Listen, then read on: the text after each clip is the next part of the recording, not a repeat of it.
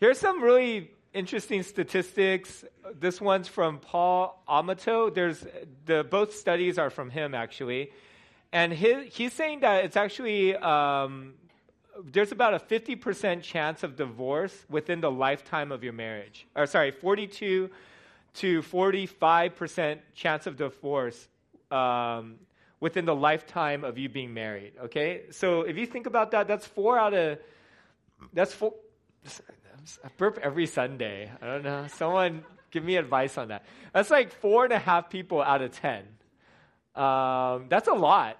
I don't know. That's like that's almost. And then he says it's close to fifty percent if you include permanent separations that don't end in divorce, meaning people are living um, apart from each other's homes and uh, just totally separate lives.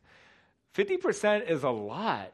I mean, one out of every two people who get married, when you get married, I mean, do you think about that when you're watching wedding videos, when you're seeing people put on a white dress? Like, I watched two wedding videos and one of them aren't going to make it. You know, do you think about that? Because that's a, that's a pretty hollowing statistic. And then when we think about the reasons why people get a divorce, like there are things that I, I kind of get, you know, and, and I would put in the forefront of maybe even good reasons uh, why you should leave. You know, if your physical body's in danger, if your kids are in danger, if they cheat on you. But here are some. Re- but here are the top three reasons why people get a divorce, and the second three out of um, they just kind of sent out 2,000 surveys, they collected it, and then they put it into their own categories. Okay, the first one, first three reasons lack of commitment, too much conflict and arguing, and then an extramarital affair. Again, the third one I kind of get, but I don't think we, we are anticipating being divorced because we fought too many times. Like people don't go into marriage thinking that, or that someone will lack commitment.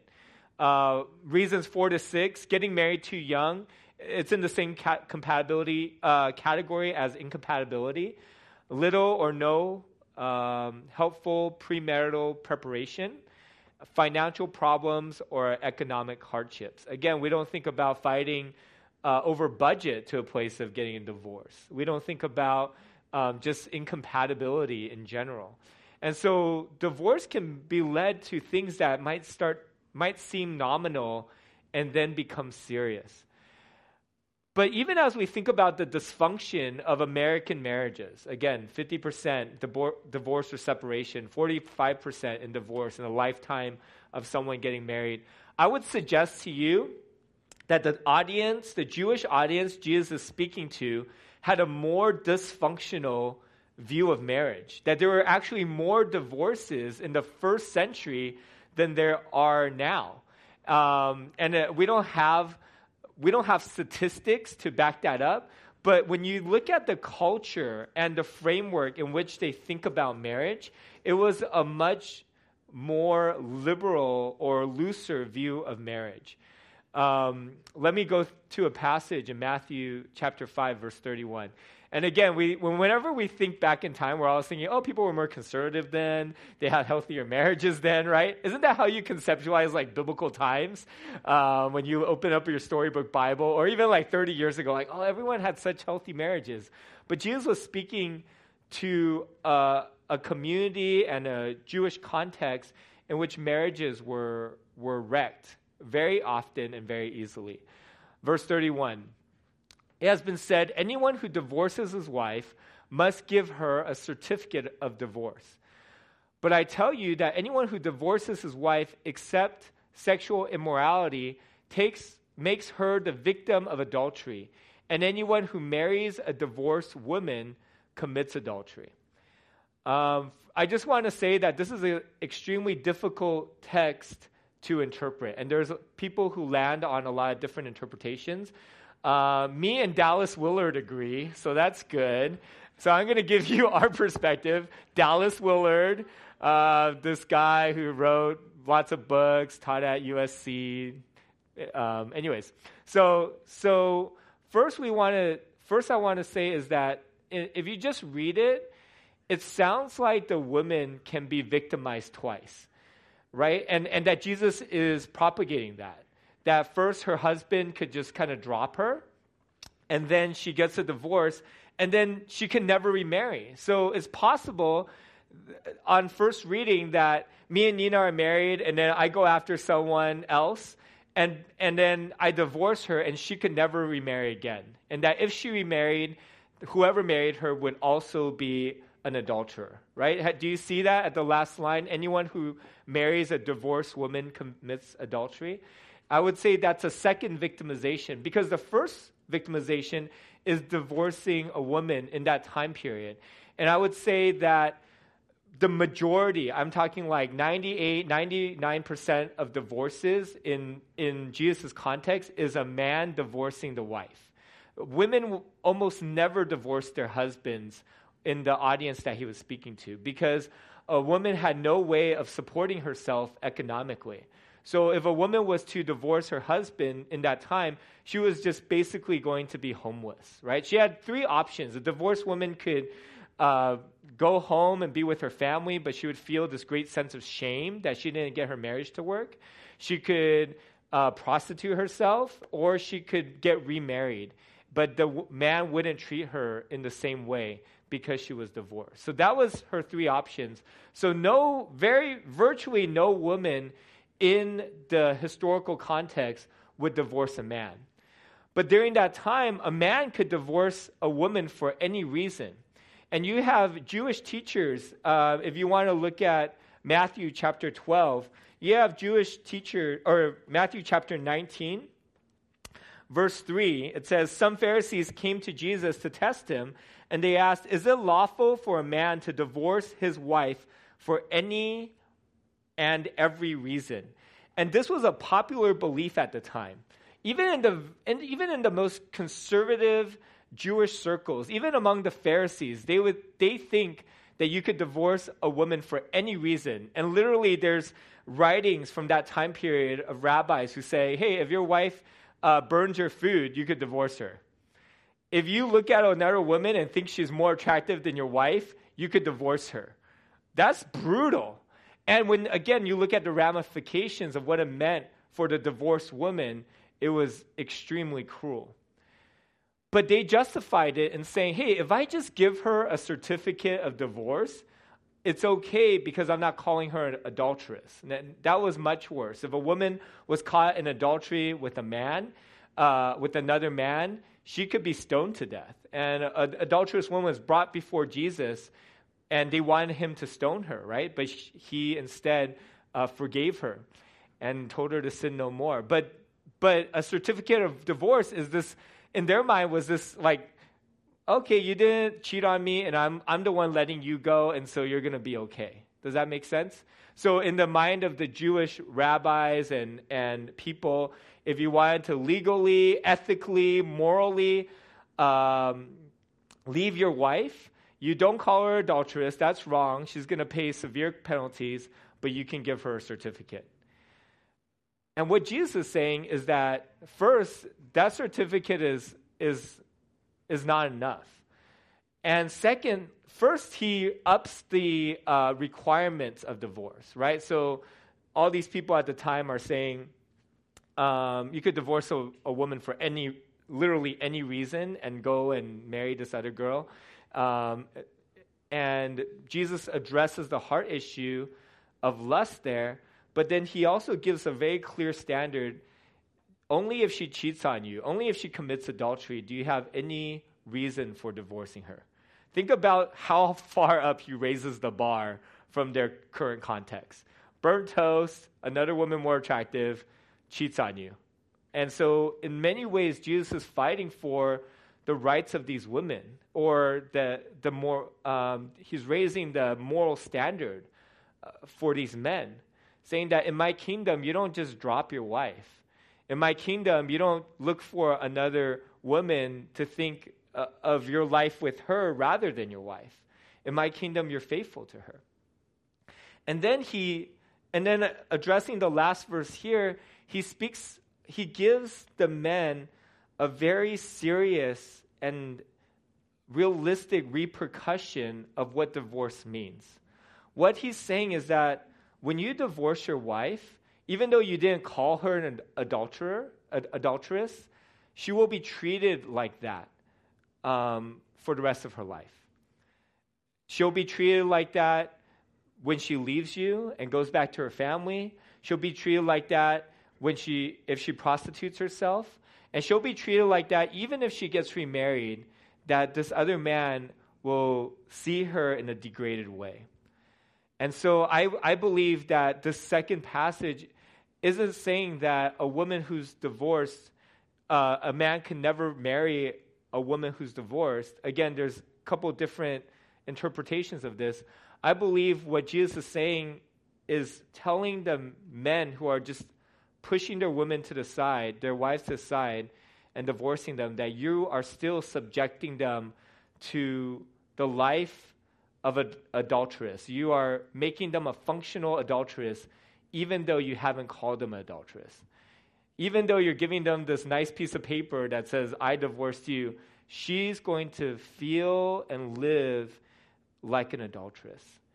And so Jesus, in the strongest of terms, is saying, In my kingdom, we are not to get a divorce for these arbitrary reasons. We are to value our wives, we are to have our eyes toward them, we are to love them. Um, I hope that's helpful. You know, I don't do this often, but any questions on this? It's a pretty difficult passage to pull apart, so I, I hope that my interpretation made sense. But do you guys have any questions on this? I know. Now, now we're in a classroom. Was, oh, Mitchell, I'm looking at you. Stop, stop slumping and avoiding eye contact. Um, it makes me love Jesus because he is a man who speaks against this oppressive culture. He takes a totally different perspective than all these other rabbis, and he elevates women in really profound ways here, in ways that no one else has ever spoken up about, right? The men had the power, not only in finance and in uh, and in politics, but also in the religious sector. And oftentimes, when you see one group of people have power, they, they twist things to oppress another. It, this whole interpretation of what adultery meant served the male perspective. And Jesus, being a male, says, I'm, I'm giving voice to these women who have just been dropped for no reason. And I'm standing up for them. And I'm going back to what God intended marriage, to be. I love how he platforms his power like this.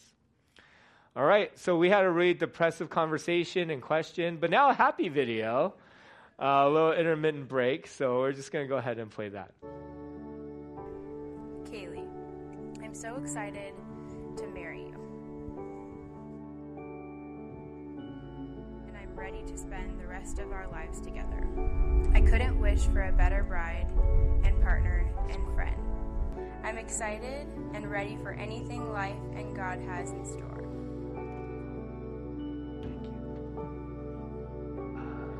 When I think about what marriage is, at the end of the day, it's a commitment. It's the commitment you're making right now. But in the generation we live in, there's just so many categories for commitment. And those kind of commitments are really focused on us. It's about what makes us happy, it's about what we want. It's about it's about me. And I think marriage can become just kind of this casual commitment where it's about your happiness and what you get out of it. But this isn't that kind of a commitment. It can become this exchange of I'll do this for you if you do that for me. I'll love you better if you serve me. And actually there's this couple who went up to a pastor and made that complaint. The the man said, I'll love you and serve you if you submit to me. And the woman says, I'll submit to you if you love me more. And what the pastor did was he looked at the man and he says, You need to be more like Jesus. Because when his bride spat on him and sinned against him and nailed him to the cross, he loved her. And that's what a covenant is. It's not about you and it's not about the exchange or the contract. A covenant is saying, I love you, the other person, so much that I will die first, I will sacrifice first, I will forgive first. And marriage is a death. It's a daily death to your pride, to your preferences, to you saying sorry first. But if you don't die, your marriage will die. But if you do die, your marriage will find this resurrected life.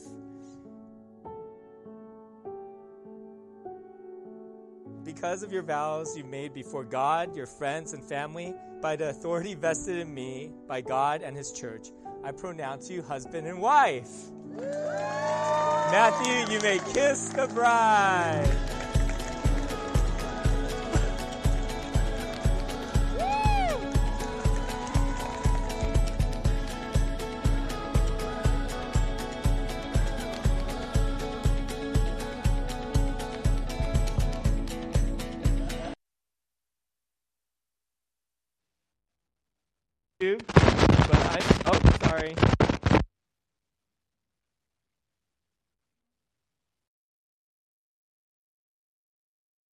Check, check, one, two. I'm going to invite the Changs and also uh, the Whitmores up. And we're going to just do a little panel discussion. Uh, I didn't want to write. I didn't want to write the other half of my sermon, so I'm just going to ask them questions and make them make them uh, answer for me. We actually also invited um, Rudy and Lydia, but um, Lydia got sick, and so we we weren't able to have them today. So please pray that she feels better soon. Um, yeah, and so here's some of the questions I wrote up um, that I think could be relevant to when we think about divorce. You know, it's not about not getting a divorce; it's about having a marriage that's fulfilling, and it's about if you're single, pre- preparing your heart and making decisions now that will transfer into your marriage. Okay, and so that's where the questions will be focused. That's where we're kind of uh, turning the corner here. How do we um, have a marriage that that will prevent divorce because we love being married? We love our wife and our husband. We love being in a family. How do we, as a single person, um, go towards that? And what would what does that look like, um, so that we're not practicing divorce as we're as we're single? Um, so, anyways, Jonathan and Kristen, they're part of our leadership team, and uh, they've been married 12 years. And just I'm, there's actually quite a few couples in this room that I look up to. I just ended up choosing these two, but I'm just so thankful. Me and Nina live in a community of really great families that we get to be a part of. But here's here's two of them. So Jonathan and Kristen, they've been married for 12 years, and then Chrissy and Ken. I don't know how long you guys been married. 32 years. That's three years. I was three years old when you got married. Makes you feel good. All right, so um, you guys can pass around the mic. But what's the one advice you would give for a long and fulfilling marriage when you think about um, your years together?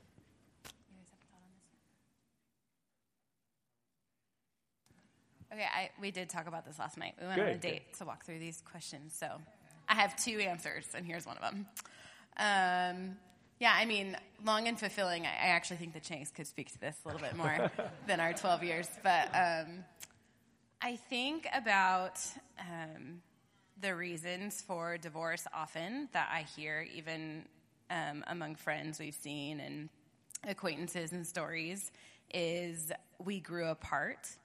Um, and that was one of the reasons up there, right? Like married too young or incompatible or or not in love anymore. And it just makes me think about um, how much you do change um, just as you grow older, whether you're married or not. And I don't know who this quote came from originally, but Tim Keller requoted it, saying that there was a man who had talked about his marriage of many decades and said, Over the years, my wife has been married to many men, and all of them have been me. and I think that's so true. Even in 12 years, um, Jonathan is a, is a way different person than I married, and I am a way different person too. And I think the key to growing closer and not growing apart in that is that you may have heard like the triangle analogy with God at the point and two people following him, that they are like pulled closer together. And so I think um, as I become more like Christ and as Jonathan becomes more like Christ, if we're pursuing God, um, that we're becoming more like him, not necessarily more like each other, but we're becoming more like him and more like ourselves. So we're going to remain different people, but more compatible because of that. And I think the flip side of that, another side, is that um, choosing to make Jonathan the biggest influencer in my life outside of Christ. Like, I think as we have different jobs and friends and becoming a mom and all of the messages I get that way, like, there are so many people I could choose to influence the way I want to live my life. But choosing over and over again that I want Jonathan to be the one that shapes me more than any other human helps that compatibility, I think, shift mm. over time too. Yeah. Mm. That's really good, Kristen. Yeah, that's. I, like I that. absolutely, totally, 100% agree. And I, I think um, the way I look at it is very similar, but I think basically is loving God. Um, if we date God, I feel like if I date God and my relationship with Him continually is fresh, um, I get God's perspective more, and I am filled up with more love uh, that I can love others with. So date God and date my husband. I think the other thing that comes to mind when we talk about the triangle, there's there's another kind of triangle, and that is um, that has to do with our feelings. You, you hear a lot of stories about people falling out of love and the feelings gone. But I think the feelings follow two more important things. One is um, how God would want me to view Chrissy and how precious um, that is and who she is in God's eyes. And then, so my perception of who, who she is and my behavior to that perception. Am I treating her like a precious jewel? Mm. If those two lead, I will guarantee you your feelings will follow. Mm. Uh, so it's it's that's it. for the long haul. That's important because there will be periods of time where you you just not not feeling it. Yeah. What brought you through the toughest season of your marriage, and what made you choose marriage over divorce in those times?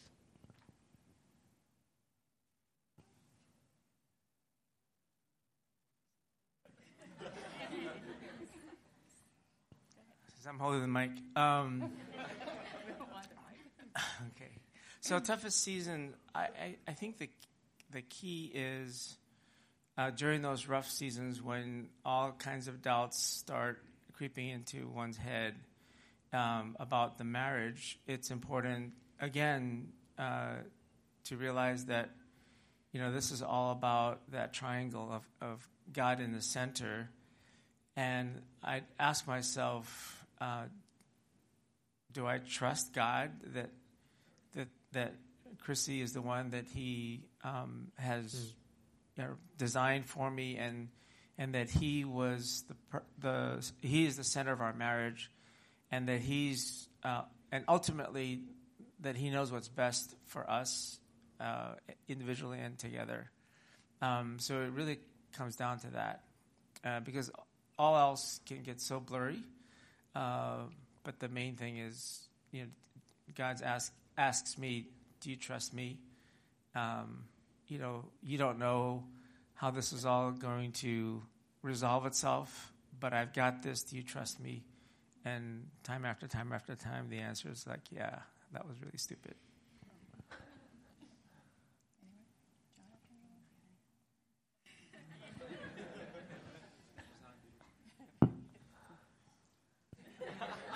You want another answer to that one? uh, okay. Uh, yeah, I mean, I think of, um, again, we've got 12 years of experience, but I think of uh, probably one of the toughest seasons for us um, was uh, trying to have a second kid. So we had a couple miscarriages. We, um, one that was pretty kind of brutal, and then uh, we went through an adoption process that lasted five years. Um, and so I think like in that the waiting um, and the heartache and uh, the circumstances just continued to um, to press on us um, and kind of squeeze out our impurities. I think, um, and I, I, so I think that's the benefit actually of having those kind of trials in marriage. But I, I agree with Ken. I think like ultimately it was like do we trust that God is the one that's leading us? Do we trust that He's the one that is um, giving us a desire to pursue a kid, and um, and I think uh, um, yeah, in that we.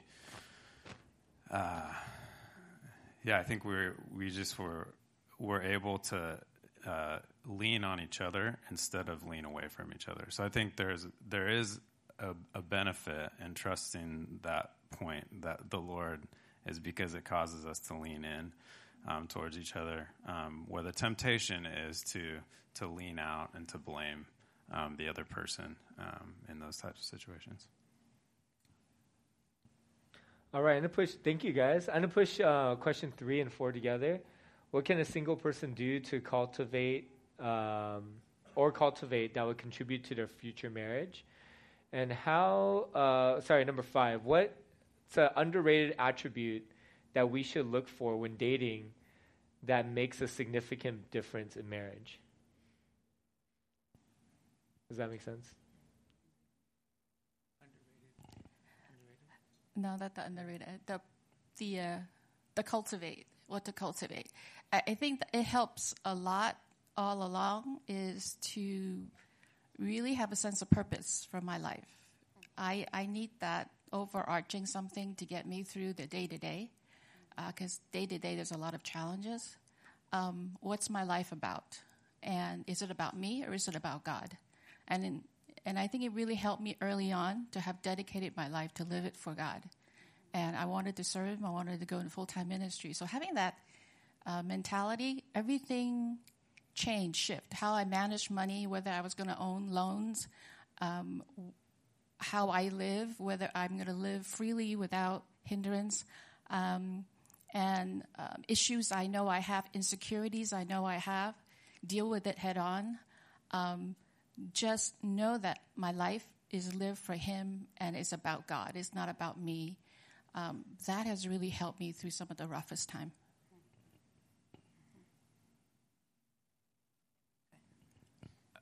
Maybe I'll tackle the, the, the second question. Uh, underrated, underrated attribute. Um, I think of uh, faith and and faithfulness.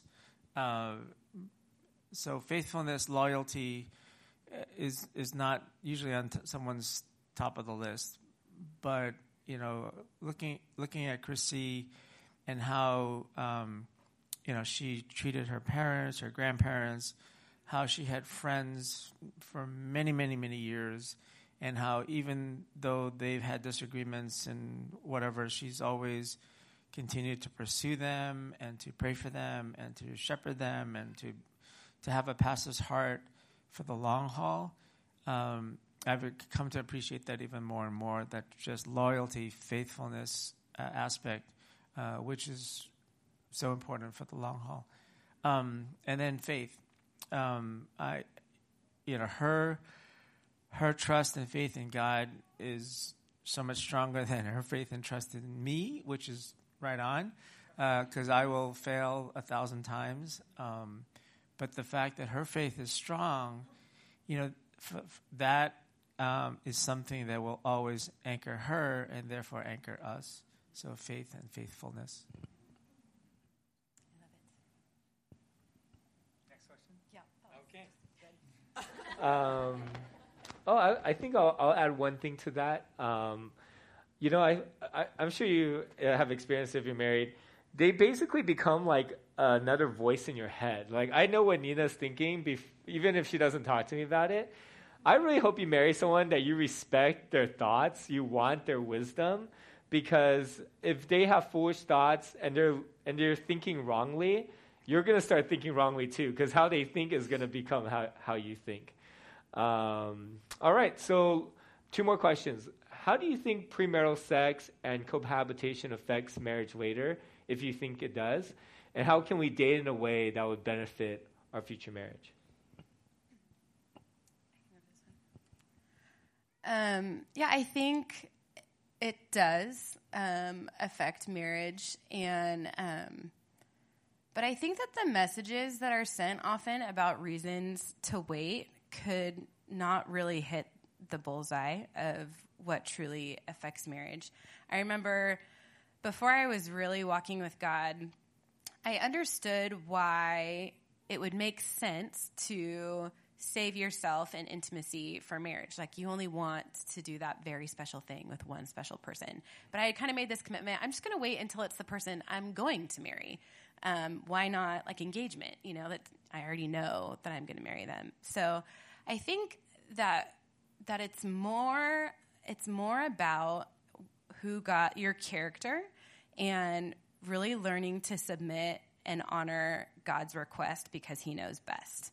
Um, I fully 100% remember, I hope this is okay, when Jonathan and I were dating and engaged. And, um, and him being like, I just don't understand why God wouldn't want us to have sex, you know, like now and not wait. Um, and, right. Because it's like, we know we're to get married, you know, like, what? Why are we waiting? And so th- there's to be times when it's just like, really actually does not make sense. What does that date really mean and that ceremony really mean? So I think that choosing to, that like death to self that Wilson was talking in sermon, like choosing like the spirit to lead through self control, like that fruit of the spirit, choosing to die to your selfish desires um, is what's really going to produce the character in you that's going to carry into marriage when other things come along that maybe you know God says this isn't right, but why would he say that? Like everything feels right and I want to, and that would feel better and that would be easier. You know, if you give into those sort of temptations and messages before you're married, it's like choosing to flex that muscle of impulse and reaction when you are married too. And so I think um, even though Jonathan and I didn't have sex before we were married, the we still struggled with purity. And so I think that there were still things about that in marriage of like choosing to flex that muscle of self-control that maybe had atrophied a little bit when we hadn't been making those constant decisions of self-control. And so I think choosing to fight um, to fight hard um, when you're dating and engaged just produces this like spirit of resilience and trust and looking toward the Lord when it doesn't make sense to you is is helpful.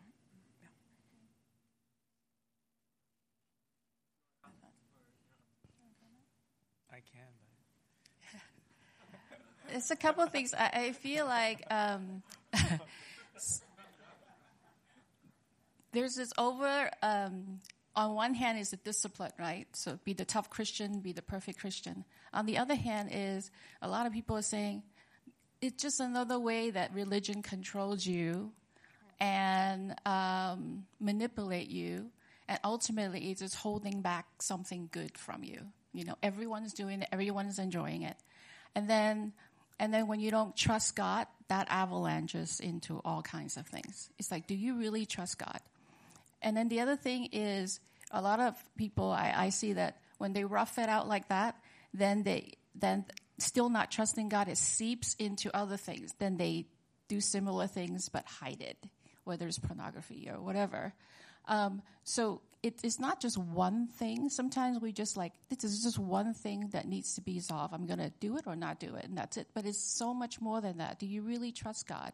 Um, do you understand God's grace and God's mercy? And so I just feel like it kind of all goes back to our own relationship with God. Um, and, and and if you've seen it, it's not only is God giving that as kind of a general rule to protect us, He's really looking out for our own our, our interests. Because um, I've seen a lot of negative consequences that have come of it, and um, that we can go ahead and disobey God and appropriate his, his mercy and his grace, but we still have to live with the consequences. And that could last a long time. So, bottom line is do I really trust God? And is what he says and what he suggests or commands um, really ultimately going to be good for me? Could I trust that? All right, thank you. One more question. What is sweeter about your marriage uh, the last 10 to 20 years than those first years. And I, I guess, like, just painting a picture of uh, for us, uh, we romanticize those engagement and that first year of marriage. But I think there's something really sweet about being married over a lifetime, you know, or 12 years, or five years for me. Um, what have you seen? What, ha- what, what does that feel like to, to choose to be together through the hardest times? What, what does that produce, that kind of commitment?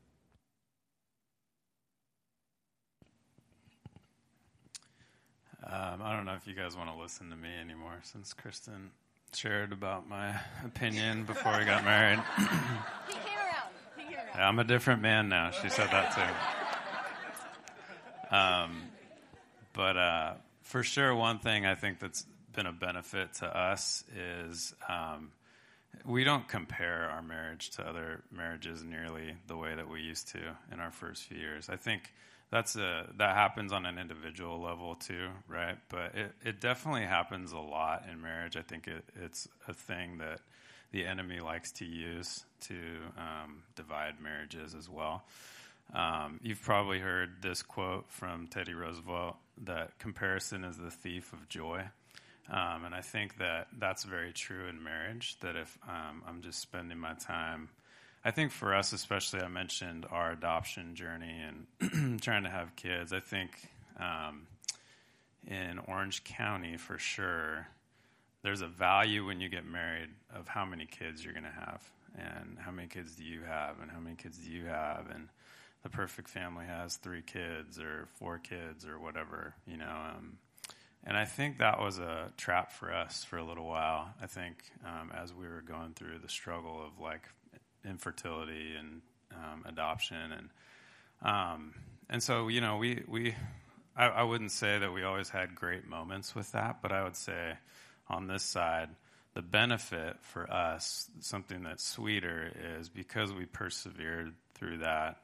Um, it kind of built up character, as has been talked about, in a way that now we're not we're not worried. Like we're just thankful for what God has provided, and I think just that's um, made a huge difference for us in enjoying each other, not worrying about um, the way other couples do things. Like, of course, we're going to learn from other couples still, but um, I think comparison has gone um, out the door quite a bit, which has been really sweet.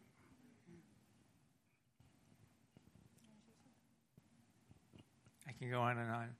Um, yeah, so 32 years, we, we just recently went back to Boston to look, you know, place where we first got engaged and we were married. Uh, so it's fresh in my mind, uh, looking at the long haul, uh, how much uh, deeper our relationship has grown, and how much more I, am in love with Chrissy than ever before, um, and how um, um, I don't know, just I, I love watching her interact, watching her love on other people, and just admiring the person that God has made her. Um, and I've come to fully realize that in a marriage relationship, it's like she has the she's the most powerful person on the face of the earth, you know, to uh, to make me a better person before God, and she's also the most powerful person on the face of the earth to totally decimate me. And she's like, you know, giving, it's like Superman giving kryptonite, you know, to the other person. Say, here, I trust you with kryptonite, and you can kill me at, on a whim. Um, and and understanding that dynamic, uh, it's is humbling um, that we can do that to each other, uh, and it's it's also awesome and amazing uh, that we can continue to uh, present each other before God uh, to to be in Christ's image. It and it does take sacrifice, dying, emptying ourselves, all of that.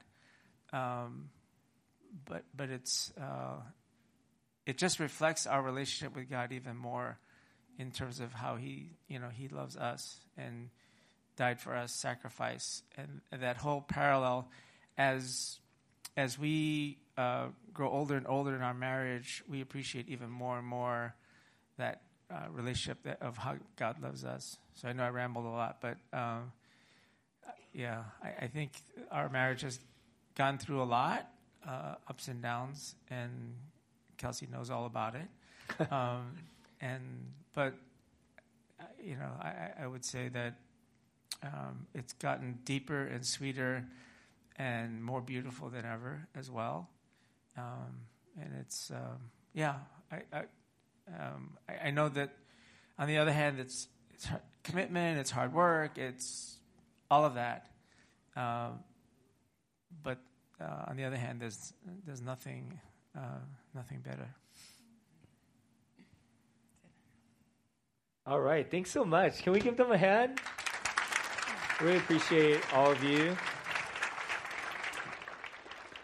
I think one of the joys I have um, is bringing people up here who you see every Sunday, who are a part of our community, that you can know. You could go to their homes. Uh, you're welcome to go to either of their homes anytime.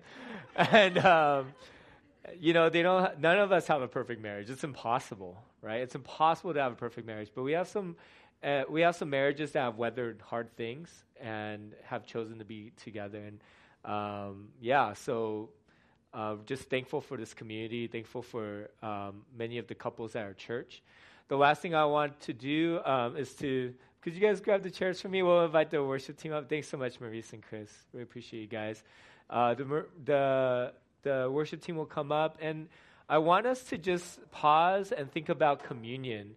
It's hard to understand what a marriage commitment is um, outside of this biblical concept of covenant. And that's a little bit of what I shared about um, in the wedding, but Jesus makes a totally different kind of commitment to us than we've ever seen, right? Most commitments are about me, whether I get something out of it or about an exchange. But what God does is He says, I love you so much that no matter if you break this covenant with me, I will still keep it with you. Isn't that amazing? The first covenant God made with Abraham and his lineage, they sacrificed animals, split them in half, and walked through the middle of it. God in the form of a, of a fire and Abraham. And, and that was a ancient way to do commitments. It's saying that if either of us break our commitment, we will die. Uh, it's, it's the unbreakable vow from Harry Potter. And, um, and we, in the line of Abraham, have broken our commitment over and over again. And Jesus, uh, God says, I will pay the price for that. So when we make a vow, when we make that kind of a covenant in marriage, it's a reflection of God and us.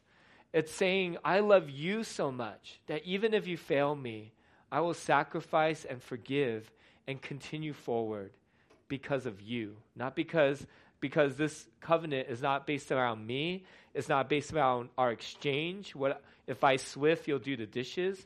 It's based around my love for you. And so as we take communion this morning, as we remember the, the promise Jesus makes to us, um, as we remember that He gave His life to forgive us and bring us back again and again, will we reflect that in our relationships, first as a community with each other? That we could practice this in our community here, in brother and sisterness, in saying, I forgive you, I extend grace to you, I, am going to ask for your forgiveness, and in our marriages. Um, that it would that that what Jesus does would reflect in the community he did it for. Let me pray for us. Father, thank you so much um, for this community you're painting, where it's not a 50% chance of divorce and separation, but we we commit to each other the way you've committed to us. That we choose to sacrifice, forgive, and die to ourselves. Um, for the life of our marriage, for the life of this community. And so we do this as we remember you and as we receive your covenant. We, we covenant to our families and to each other. Will we rise together?